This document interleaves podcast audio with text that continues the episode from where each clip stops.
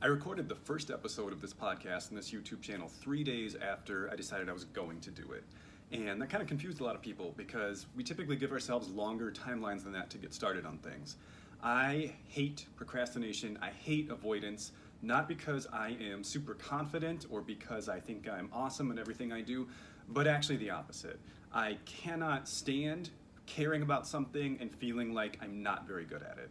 And so I have a series of strategies I use to try to basically shorten that time frame between I care about this and I'm not very good at it to I'm doing it and I'm doing it regularly. Make that the minimum amount of time as possible. I want to share a little story with you to lead into the strategies that I use. When I was about 11 years old, I was fishing with my brother and our neighbor, uh, an adult. Uh, Mr. Holmes was his name, sort of like a stereotypical, grizzled, super nice, skillful Northwoodsman type guy. And my brother caught this really rare fish called a cisco. They're like minnows, they're bait fish. We didn't even think you could catch them with a hook and line. So in the excitement of him catching this fish we'd never seen before, he had left his hook unhooked, and I ran over to see this fish, and the hook got stuck in my hand. And Mr. Holmes saw that, and he said, oh, we gotta go back, and we can't fix that out here. I had been hooked plenty of times before, just like poked with the hook, but what I did not realize is that this time the barb had gone in. So if you ever look at a fish hook, there's this curved part and then it, it narrows after the curve. So if it goes in past the barb or the curve, as they call it, um, you can't just pull it out. It's like stuck inside of you. And this was the first time that had ever happened to me. I couldn't just like pull it and have it come out. So it hurt like right away, but then within a few minutes, it was just a dull ache. It didn't really hurt that bad. It was just kind of like annoying and weird feeling. So we go back to our house, and I remember asking, like, and I know this sounds silly, but I think you'll get it. Like, I remember asking, do we really have to take this out? Do we actually have to remove the hook? Because I knew that the removal process was going to hurt a lot. And at that particular moment, the pain of the hook being in there was not all that great. And so I knew the thing I was going to have to do, obviously I logically understood, like you can't leave a fish hook in your hand forever, but I knew that the thing that I was about to do hurt more than my current state. And anytime that's the case, we'll want to maintain our current state because the idea of increasing pain, whether it's physical or emotional, is something that we humans usually try to avoid at all costs. And so when we're trying to decide if we want to get started on something or not, that's often on at least a subconscious level what we are considering is which of these is more painful? Is it more painful to live with an unrealized dream and know that I want to do this thing or know that I, I value this thing, but I'm not necessarily very good at it yet or I'm not actively doing it, compared to the pain of starting it, probably not being super great at it right away, maybe not getting a lot of feedback right away, or not a lot of positive feedback anyway, and continuing to go and continuing to do this thing with very little reward or reinforcement at first. And most of us, I think, choose to just sit with it because it's the dull ache of having the fish hook already in your hand. It's not a great feeling, but it's not crippling either. It's not the worst pain you can feel. Compared to someone poking a fish hook out of your hand, it's terrible pain, right? Starting something and being awkward and being uncomfortable and not being sure if you're going to succeed or if anything's going to come of it is much more painful on that particular day than just saying, I'm going to wait till tomorrow. So something that I try to think about that helps me challenge that and move forward from that is what I call the lifetime pain value of a decision. I try to think over the course of my entire life, I'm 39 years old, so let's say I live to 80, so 41 more years. What's gonna cause me a greater cumulative amount of pain for however long I have left? Is it gonna be starting this thing and maybe not being sure if I'm good at it or maybe not being sure if it's worthwhile at first, but moving forward on it and taking action steps? Or is it to be sitting with this unrealized dream or goal for the rest of my life? Over the course of your entire life, not starting will almost always cause you more pain. That's the emotional equivalent of just leaving that fish hook in your hand and walking around with it every day. It's a dull ache. It's not a sharp pain. It's not an acute pain. It's not a debilitating pain, but it never goes away. And that is the difference I want you to keep in mind. When you take that first step, when you start something and when you keep going, the pain of the awkwardness and the discomfort will fade quickly because you will become more comfortable at doing it. You will get better at doing it. You will get reinforcement. You will see results. And that pain will start to go away. If you don't start, the pain never goes away for the rest of your life because you're not going to stop caring. You're not going to forget. You might try to convince yourself, "Oh, this doesn't matter to me anymore," or you know, "Oh, no, you know, no one really does that. It's not a big deal." You're not fooling anybody. And most importantly, you're not fooling yourself. That's all that really matters. It doesn't matter if you fool anybody else. If you know, I want to do this thing, I think I could have done this thing, I think I was meant to do this thing, and you don't ever do it, that's what hurts the most. But given that we all want to minimize pain and we all want to minimize discomfort, I also then try to think about what is the most effective way, what's the fastest way that I can get past that initial acute pain. So take the podcast, for example. I started the podcast three days after I decided I wanted to start the podcast. That might seem vast. There's a lot of different ways that a person can go about starting a podcast, right? So if the if the pain in this situation is I want to have a successful podcast, whatever that means. I want to be producing weekly. I want to have regular listeners, get a few reviews, get a few good pieces of positive feedback. Let's call that a successful podcast for now. Which route is going to get me to success the quickest? Would it be spending three months reading maybe two or three books on podcasts, watching or listening to, I guess I should say, successful podcasters, and just generally doing research, not taking any direct action myself, but gathering a lot of information from experts and from high level people? Or would it be spending those three months making a podcast every weekend? One per week, making and uploading one per week. Three months from now, the product that I'm producing on episode 13 after three months of experience versus episode one after three months of reading, which of those products do you think would be better? Pretty much guarantee, close to 100% of the time, it's to be episode 13.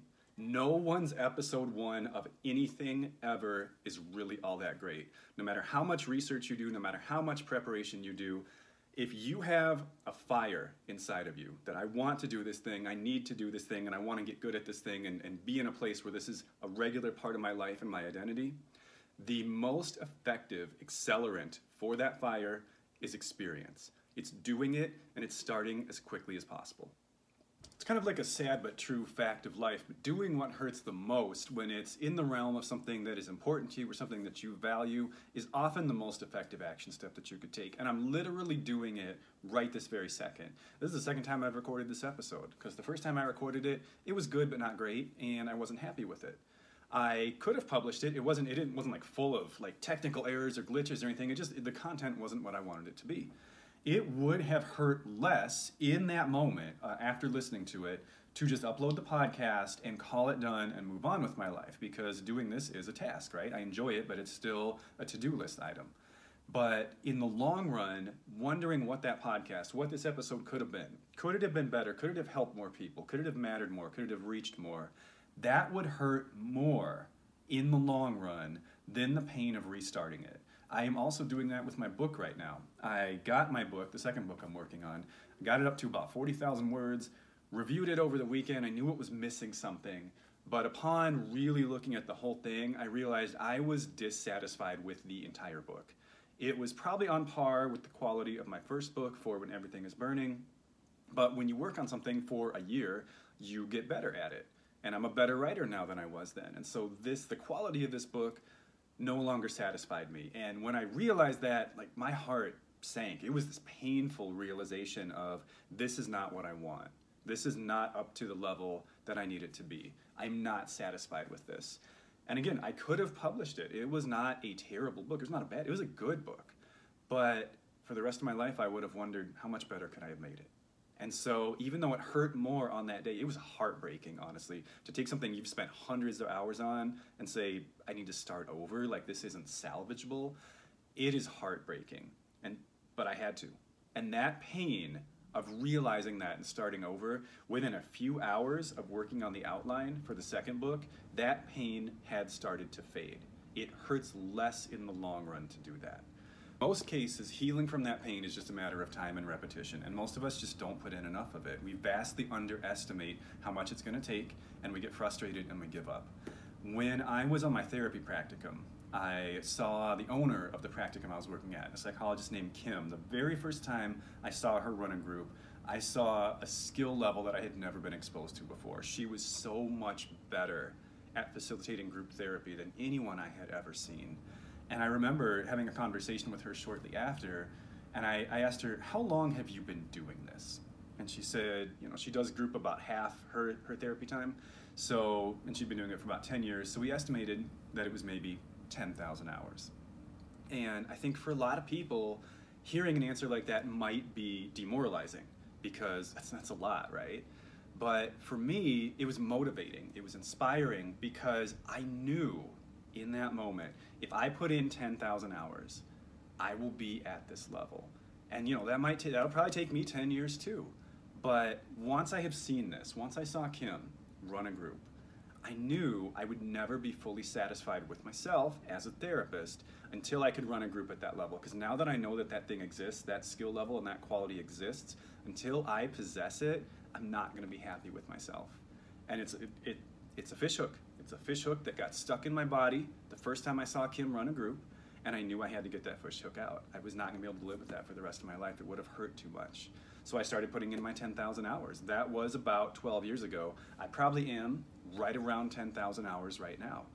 And there are so many things in my life writing a book, doing a podcast, being a therapist, the way that I'm a therapist that when I first started that journey, there was a part of me on every single one of those journeys that thought, this is going to be impossible. The amount of time, the amount of effort that it's going to take for you to get to the level that you are satisfied with is, is insurmountable. You might not make it. You might not be able to do this. But I, I knew that I would not be able to be happy if I did not at least try. And the feeling of achieving a goal that you once considered potentially impossible I don't know that there's anything in the world that feels quite like that. I'm not saying it is the best feeling in the world, it's up there. But it is a unique feeling. It changes who you think you are, it changes how you see yourself when you start to do things that you have written off as impossible. But do not get discouraged in the beginning. No one's episode one is really all that amazing. No one's first 10 pages of their book are all that spectacular. Whatever it is in your life that you have been procrastinating or avoiding taking first steps on or changing, because sometimes in life we start to go down a path, whether it's a career path or an educational path or a relational path or a lifestyle path. And just like me writing my second book or doing the first version of this podcast, you get some certain ways in and you realize this isn't it this is not what I was going for. This is not going to take me to the place I wanted to be. And I'm going to wonder forever what this could have been if I'd done it differently. That pain will follow you forever. If you start to take a different path today, today will hurt more than if you didn't. Today will hurt more if you start to change than if you do not start to change. But tomorrow and every day after will hurt less. That is what I think about every time I catch myself procrastinating. Hey everyone, thanks so much for listening today. I know that your time and your attention are very valuable, and I appreciate you spending a little bit of them on me. I hope you got enough value out of this podcast today to consider leaving a rating or a review and or subscribing. I'd also love to connect with you on my other social media, so feel free to look me up on YouTube, Instagram, and Facebook. Take care. Bye.